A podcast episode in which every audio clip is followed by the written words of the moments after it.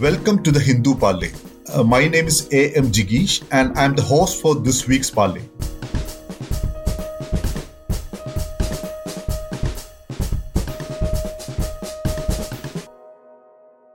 Is higher education in India out of touch with the skill requirements in the job markets? This is the question we are going to discuss in this episode. Students who enrolled during the pandemic have graduated, and there are widespread concerns over the employability or, and the quality of online education. There are also concerns about the focus of the new education policy, that is the National Education Policy of 2020, which, according to its critics, creates further hurdles for students from poor and marginalized backgrounds in accessing higher education. The unemployment rate among the graduates are also remain high. To discuss this issue, we have two eminent academics today. Both are experts in the domain of higher education and its contribution to create a better society. I welcome Professor Furqan Qamar and Professor Santosh Mehrotra to this program. Professor Qamar teaches management at Jamia Millia Islamia and Professor Mehrotra is with the Jawaharlal Nehru University. Both the professors have helped policymakers at central and state level to draft policies on accessible higher education and improving the skill sets of students. Apart from excelling in their fields of academics, both have contributed in shaping public debates through their articles in mainstream newspapers and magazines on the issue of higher education and labor and development economics. I welcome both of them again let us start the discussion by asking a question to Professor Mehrotra. Professor, coming to this issue of employability, students uh, who studied during the pandemic have graduated and are in search of jobs. There are several reports, private reports by private agencies that suggest that there's an increase in employability, though largely the percentage of graduates who are employable is estimated around 45%. So, according to you, what is the current trend in this aspect and has online learning impacted uh, uh, the employability well there was a problem with uh, employability well before this craze for online learning took off. I'll come back to the online learning issue in a minute but i think your listeners need to understand that the unemployment rates have increased very sharply even before the e-commerce and online learning and edtech boom took place in the last three years during COVID. You see, let's just look at the unemployment rates for 15 to 29 year olds according to the National Sample Survey Organization, which is the government's own organization because this 45% employability number that you were citing is from Wheebox, uh, the India Skill Report, the uh, last one. That's not an official report, so I'm going to start by talking about the government's own.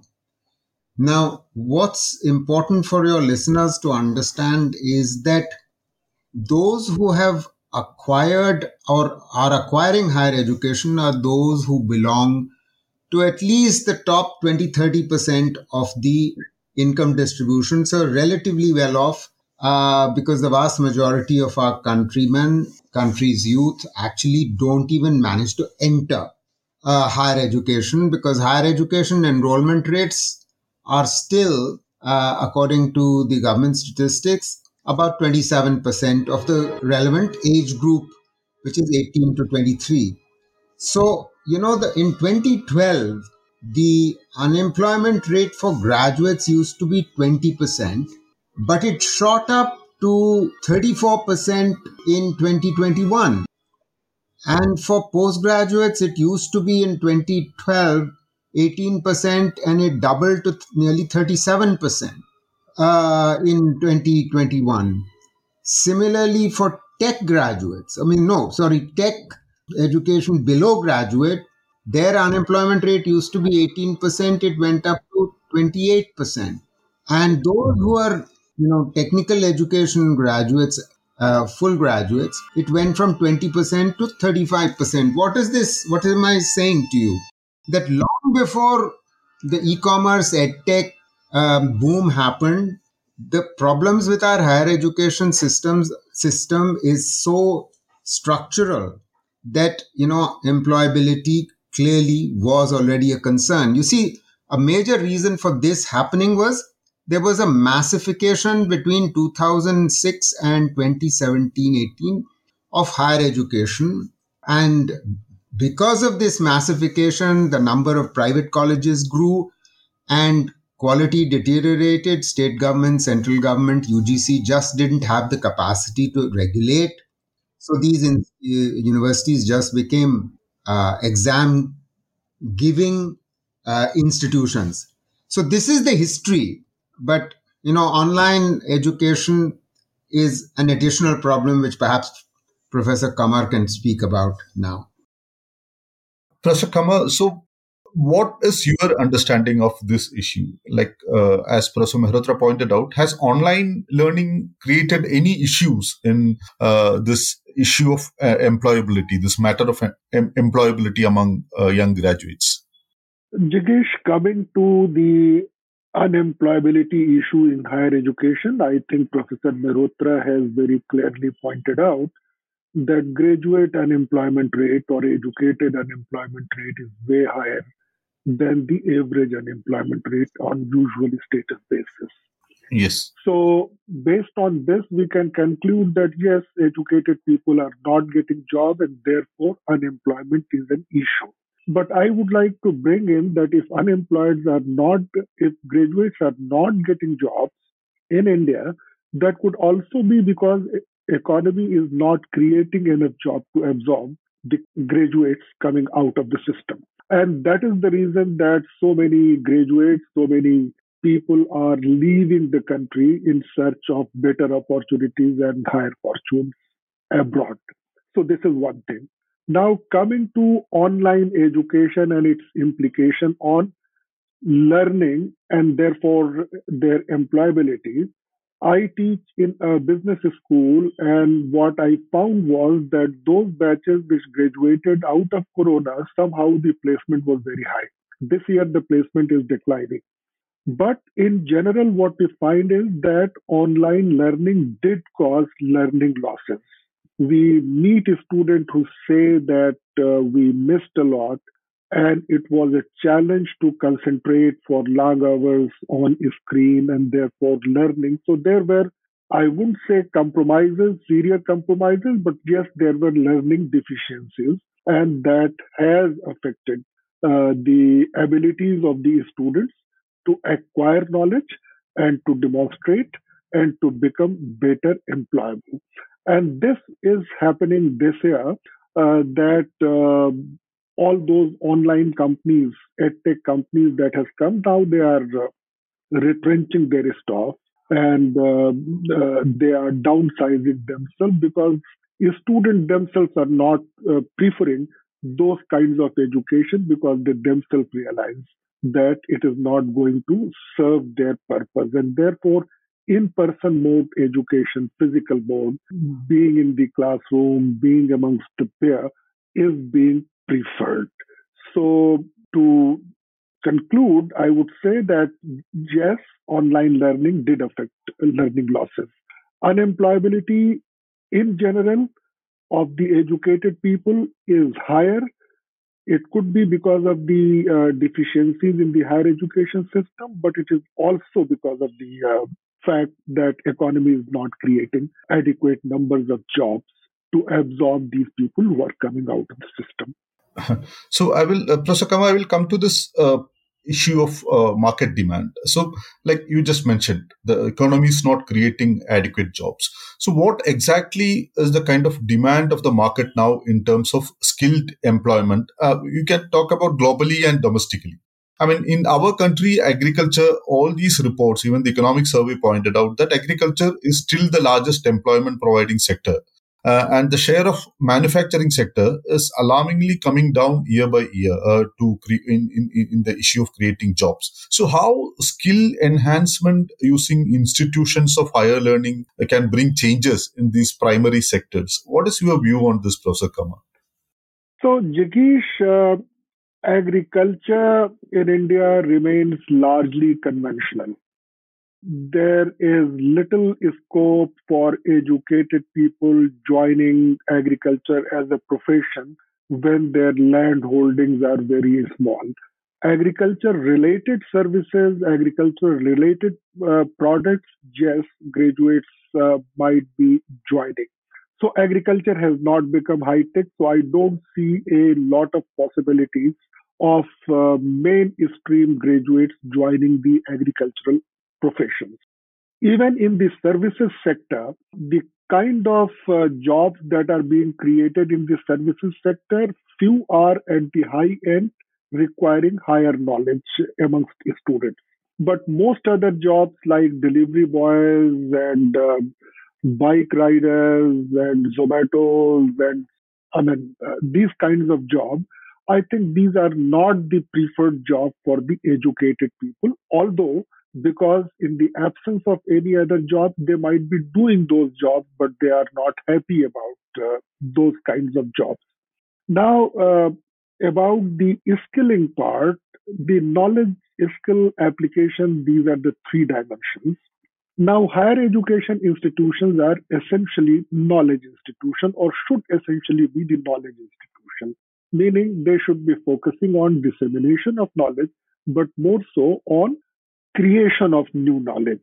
And when higher education institutions create new knowledge, that leads to uh, uh, development of new technologies, uh, uh, possibilities of new businesses. So innovation, entrepreneurship, startups, they all emanate out of that knowledge creation. So when we make higher education institutions to focus on lower level skills, how to become stenographers, how to become secretaries, how to become bread makers, how to make waters. Now, neither higher education institutions are equipped for to discharge those kinds of skills. I think polytechnics and ITIs would be better suited, so they can't do that job better. Uh, and it will also distract themselves from their core purpose of teaching and research at the higher level. So I think these are the challenges. So primary sector, manufacturing sector, yes. In the innovation, in the uh, research and development, yes, higher education should be useful uh, by providing new technologies, by developing new ways and new processes.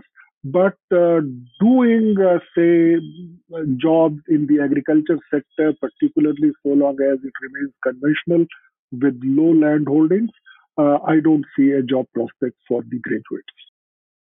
Okay. Uh, uh, Professor Mehrotra, what about the gender aspect uh, uh in, in, this issue? Like, I mean, as some reports also suggested that the employability among educated women um, were higher than that of men. So, like, all these primary sectors, I mean, if you see, like, the women's participation uh, in jobs, it's alarmingly uh, low uh, in, in, this country. Even international agencies like ILO had raised certain concerns about uh, women workers' participation rate in the country. So, uh, is it does it have anything to do uh, with the skill enhancement and opportunities of education for women in this country, sir? Uh, indeed, it does. So let me deal with your uh, gender issue first, and then I will move back up to some very important points made by Professor Qamar, Qamar and, and I will deal with those as well and add a few points. You're absolutely spot on when you say that female labor force participation in our country is among the lowest in the world. It's actually as low as what you would find in Yemen and Saudi Arabia, which makes us really at the bottom of the pile. And it, in fact, it has been falling and yet at the same time, let's remember that girls uh, are getting better educated. You know, we managed to ensure gender parity at secondary level very rapidly, which is uh, which is unusual for our level of per capita income. Uh, you know, between 2010 and 2015, uh, we sort of went from 58% secondary enrollment to 80 85% secondary enrollment with gender parity. So and that had that led to upward pressure in higher secondary as well as in higher education. So more and more women got better educated and their aspirations across across even the hindi belt the northern belt of the country. And their aspirations are not to get married immediately. They want to get married later not around 18 to 20 but you know be after that But what are they going to do, do if jobs are not growing? So, one very important reason why India's overall labor force participation rate is so low compared to the world average. The world average is uh, of total work participation is around 60%. In India, total is around 40%, and uh, most of this is accounted for by women. And in COVID, of course, they lost the jobs first. So, so much for this, but I think let's go back to the economic growth issue because ultimately, both of you have rightly pointed to the issue of economic growth having slowed down. Let's remember between 2004 and 14, the growth rate of the economy was 8%. It came down to uh, 5.7% in the last nine years. As a result, new non farm jobs did not uh, grow at the same rate as they were growing earlier. Now, having said that, the only way we are going to increase the number of jobs is if we improve the growth rate. But there are many other things that need to happen in the area of jobs for relatively low skilled people. But I think your, your interest is not so much in that. Your interest is in new job, the higher education. So let me focus on that. There are structural problems with the higher education sector. And I want to mention two or three. In respect of the generation of new knowledge that Professor Qamar was talking about, let's recall what are the institutions which are responsible for this in our country. You see, our R&D expenditure as a proportion of GDP is only 0.7% and this share has not increased over the last two decades. By contrast, in Korea, R&D expenditure as a proportion of GDP is 4%. In China, it is over 2%. So one problem is low R&D expenditure as a proportion of GDP. Second big problem in our country. So, I mean, how do, how does new knowledge get created? This is one issue. The second issue is that uh, globally we know that the private corporate sector accounts for about 70% of total R&D expenditure and only 30% comes from the government. In our country, this ratio is the exact opposite. In India, public sector accounts for some 70% of total R&D expenditure and the private sector is very, very relatively smaller. Now, the implication of this that private sector jobs in research are, are not growing. The third issue here is that unlike in the rest of the world where most research gets take uh, you know takes place in universities and there is linkage between industry and universities in our country a very small proportion of the public funding goes for research within universities. Most of our funding for research from government sources goes to the council for scientific and industrial research uh, to icmr etc uh, now, this is highly problematic because these public institutions, public research institutions, don't have any mechanism of translating their research output, which is quite significant, to actual usable products and processes which can help you and I, ordinary people. And this difference is a very stark difference. So, first we spend too little, then we don't have the institutions which can convert our new knowledge or research into usable processes and and and, and so you know the only way we are going to solve this problem is that either the csir type of institutions which receive a lot of funding get uh, sort of you know create the institutions that convert their patents or research scientific research papers into products and processes and if this that's not to happen then universities have to be funded more in terms of research. So no new knowledge is created, but industry will have to be associated with this. So you can see from, but you know, there is one final thing that I'll close with, which is that unfortunately our country still doesn't have an industrial policy or a manufacturing strategy. Most of our uh, young educated researchers are getting absorbed if they go to industry at all into high value services so, you know, there are 800 multinationals which have set up their global hubs for research here. Now, young people are getting absorbed there who are researchers, but all that the value of that research know flows abroad it's no use for our country you can understand from this that jobs are not in, not getting created on the scale that we need to by in the process of generating new knowledge professor Qamar uh, professor mehrotra pointed towards the need of uh, I mean, clear policies to address uh, these issues in education, higher education, and labor. So, uh, this is the fourth year of uh, the new uh, national education policy. Uh, the NEP promised a lot of uh, integration of skills and traditional syllabi and curriculums. So, how do you assess the impact of NEP in in fulfilling these requirements? How do you assess? This is the fourth year. So, yes, Jigeesh, this is the fourth year of the National Education Policy 2020. And in July, we will be celebrating the fourth uh, anniversary of the policy.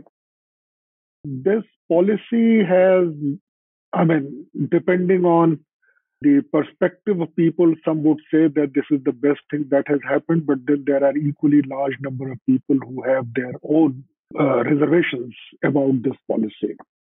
Now, uh, the policy is one thing, but the way the policy is implemented is another thing. So, coming uh, to national education policy as far as higher education is concerned, I find that there are many things which are good. So, multidisciplinarity, uh, holistic education, uh, I mean, giving people choices and freedom to study whatever courses they want to study, multiple entry and multiple exits. These are all some progressive steps. But the way it has been implemented, I think there is a problem. In a few pieces, I have written that the first of all, the selective implementation of the policy is a problem that you pick and choose and then you implement and then you leave the rest unimplemented or uh, not having any discussion on that. Second one is that now whatever is happening is happening in the name of the policy while the policy may be providing altogether a different things. And as a result, so far, we have not seen any substantive and significant change uh, in the education system on the ground. On the other hand, in the name of policy, what has happened that it has led to uh, number one, controversies and confusions about the education and what should higher education institutions do. So I think we need to think about. Let me come and give some concrete examples. The national education policy had said that no reform in higher education is possible until the regulatory structure and the regulatory framework is changed. And it is not only that this policy did so, uh, right from 2007, the National Knowledge Commission and Administrative Reforms Commission and many other committees also had suggested this. Now, we had expected that this policy had provided for setting up of Higher Education Commission of India with four verticals and in one vertical at least there would be some consultative mechanism, but that has not happened. So the existing regulatory bodies are trying to bring in something new. And when they are doing so, they are unmindful of resource requirement, they are unmindful of the ground realities. Say, for example, uh, now we have made that okay, undergraduate program would be of four-year durations. That will add 20% more students in the higher education system.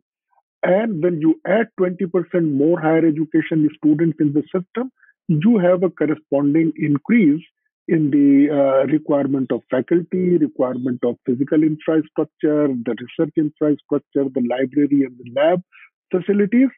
And nobody is talking about those fundings and those requirements. So policy is good, but the way the policy is being implemented. Take another example. The policy very clearly said that there should be a common basis for admitting students. It also mentioned that, okay, the National Testing Agency exists and they would hopefully uh, have these systems and processes that people may want to use their score as a basis for selecting a student.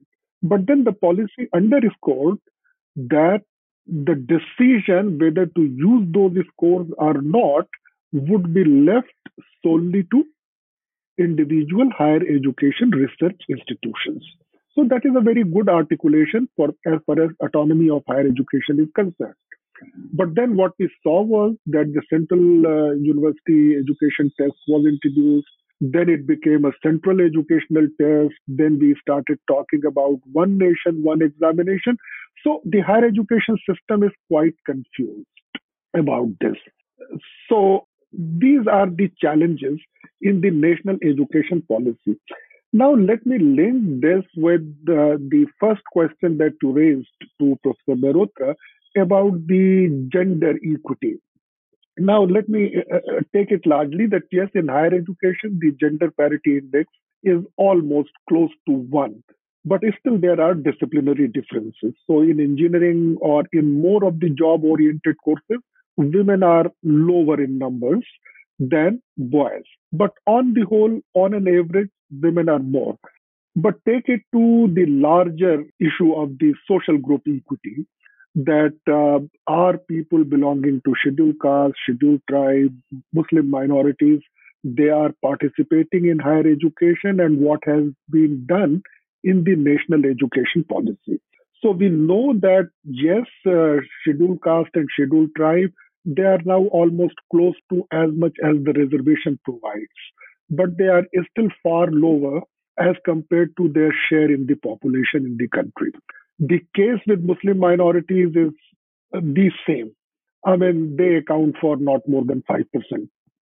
In the higher education sector, their gross enrollment ratio is low. And last year, when the AISHE data came, it was a shocking news that the number of Muslim students in higher education in absolute terms had declined substantially. Now, in terms of the policy formulation, the policy doesn't talk about specific equity actions which need to be taken. What they have done is that they have created one umbrella category called socio-economically underdeveloped uh, groups, SEDG.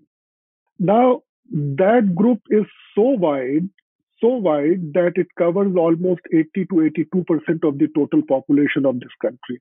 It includes women, scheduled caste, scheduled tribe, OBC, uh, physically and mentally uh, challenged people, uh, the poor, uh, and so on and so forth. Now, the intervention strategies for promoting inclusiveness and equity for different sets of people are different. So the approach so far has been that, okay, those who are historically deprived, you need one strategy. Those who are deprived of higher education because they are unable to afford, you needed to create economic affordability. So strategies were different. For women, there were some hesitancy in the family, so you needed one strategy. So I think the policy is quite short on this idea and on this issue of equity. Coming to quality dimension, because quality has become global, uh, the benchmarks have become global, and we need to provide quality higher education. And quality is a function of massive investments, largely the public investments. And what we are finding is that there have only been a lip service that the policy uh, uh, did mention that, okay, we will try to have this 6% of the GDP invested in education. But during the past four years, if you look at the budget, there has been no increase in the uh, investment, public investment in higher education. Even the National Research Foundation, uh, which uh, was looked uh, up to that, okay, it will promote research and development expenditure. Finally, it came out that we will be adding only a minuscule uh, sum than what we were spending so far because now it will take over SERB, etc. So uh, the enough investment is not coming. So this is one thing. So we need to um, enhance our investment in higher education significantly. Second thing is that faculty is an important issue. Without faculty, uh, the quality is not likely to come. Technology cannot be a substitute to teacher. And one example that we can cite that the world class universities, despite the fact that they have integrated technology far more and far better than we have done, they are still targeting to increase the number of teachers in their institutions. So they do realize that faculty is important. And as we discussed, that this online teaching has its own limitation. It can be a good addition, it could be a good complementary resource to promote some quality learning, but then standalone, it cannot substitute the mainstream kind of uh, teaching learning process that we have been used to so far. Yes. Uh, Professor uh, Mehrotra, uh, Professor has been uh, pointing again uh, towards this issue of inequality in uh, higher education. So, like, we have even parliamentary standing committee reports, I mean, warning about the increasing gap between the rich and the poor and the privileged and marginalized communities in accessing quality education. So our uh, industrial training institutes and our polytechnic colleges were helping uh, the poor and marginalized students to learn some skills and uh, hit the jobs market. So, uh, according to you, how are our ITIs and polytechnics are now placed uh, to address uh, this issue of inequality in skilled employability? Professor Mehrotra? ITIs have grown in number just as you know, affiliated colleges have grown in number at a phenomenal rate. So, for instance, in the year 2007, uh, when I was in the Planning Commission, the number of industrial training institutes in the private sector was under 2000. It is today 13,000. In other words, over a matter of about 12 or 15 years, the number has shot up. Now, when you get this level of massification, again, the issue of quality arises. You know, how do you regulate the kind of institutions that have grown at this and uh, at, at this rate? So, unfortunately, the quality that is being churned out from the ITIs, and they are the only institutions in the skills ecosystem which offer one to two years training the rest of the institutions that have been created by the government only offer short term training. And this brings me back to the uh, new education policy of the uh, which sort of makes and uh, you know exhorts the country to go from the current level of 27% of the relevant age cohort GER gross enrollment ratio at higher education at 27% to 50% in a matter of another 12 years, meaning by 2035, we should have reached 50% enrollment.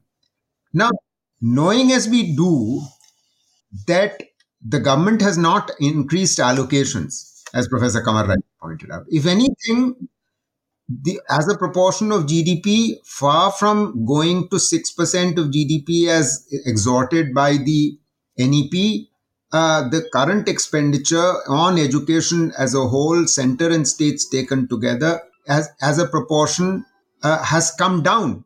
Let me give you some data. So, for instance, uh, under the UPA, it used to be on average about 4% of GDP on education, center and states together. It is now 2.9%. At the same time, you know, which underlines the point that Professor Qamar was making how much, how important it is to increase allocation, which at the same time, the number of colleges affiliated to universities went from around 10,000 about 20 years ago to 42,000 currently. Now, when you get this level of massification, which is why you know your enrollment went, went from 11% to 27%, you've already seen a dramatic decline in educational quality in the higher education level. So, you know, to now make the uh, the goal 50% in the next 12 to 13 years is a bizarre goal. I have an alternative, which would be that you divert students at the end of class 10 and class 12 away from higher education towards more ITIs, but better quality ITIs, more vocational institutions, but better vocational training institutions from the private sector But how are you going to improve quality in the ITIs and, and the other vocational training providers? By engaging with industry, and employers must be part of this. It cannot be uh, a government driven, government finance, government managed program because then skill development becomes a, a supply driven program when successful countries around the globe have provided skills to its youth only through demand driven, employer driven, and employer financed skill development institutions. I mean, there is a way of financing this, but I think your time doesn't allow us to discuss that. So clearly, long and short, you know, divert away from higher education towards more skill development, but quality skill development supported by employers and industry.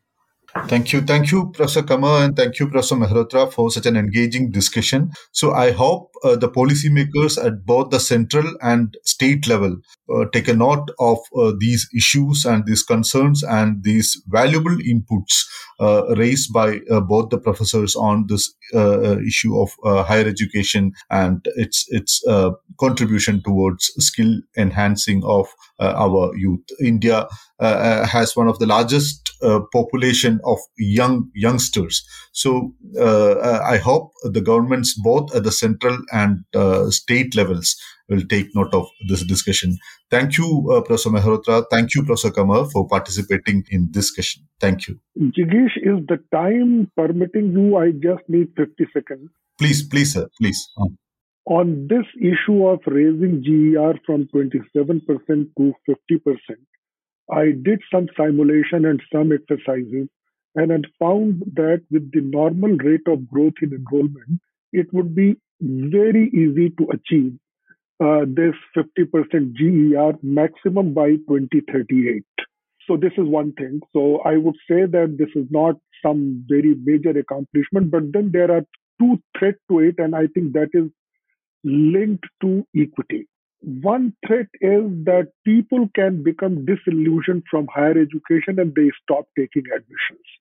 Because if they know that the jobs are not going to come and if they know that the quality education is not going to there they are not likely to take admissions. So this is one possibility that we are staring up.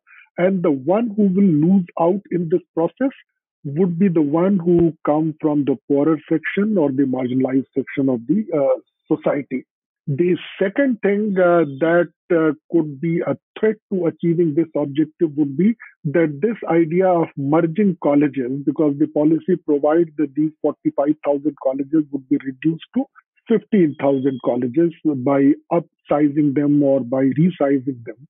And when they do that, I think the distance between home and the college would increase, and that would lead to poorer section of the society from, I mean, deprive them from uh, raising, uh, from accessing higher education because education away from home is far more expensive than education closer from that home. So I think I just wanted to add this point to this. Yeah. Thank you. Thank you, Process. Thank you. Thank you for the time and thank you for the valuable inputs. Thank you again. Thank you very much. Thank you very much. Thank you. Bye bye.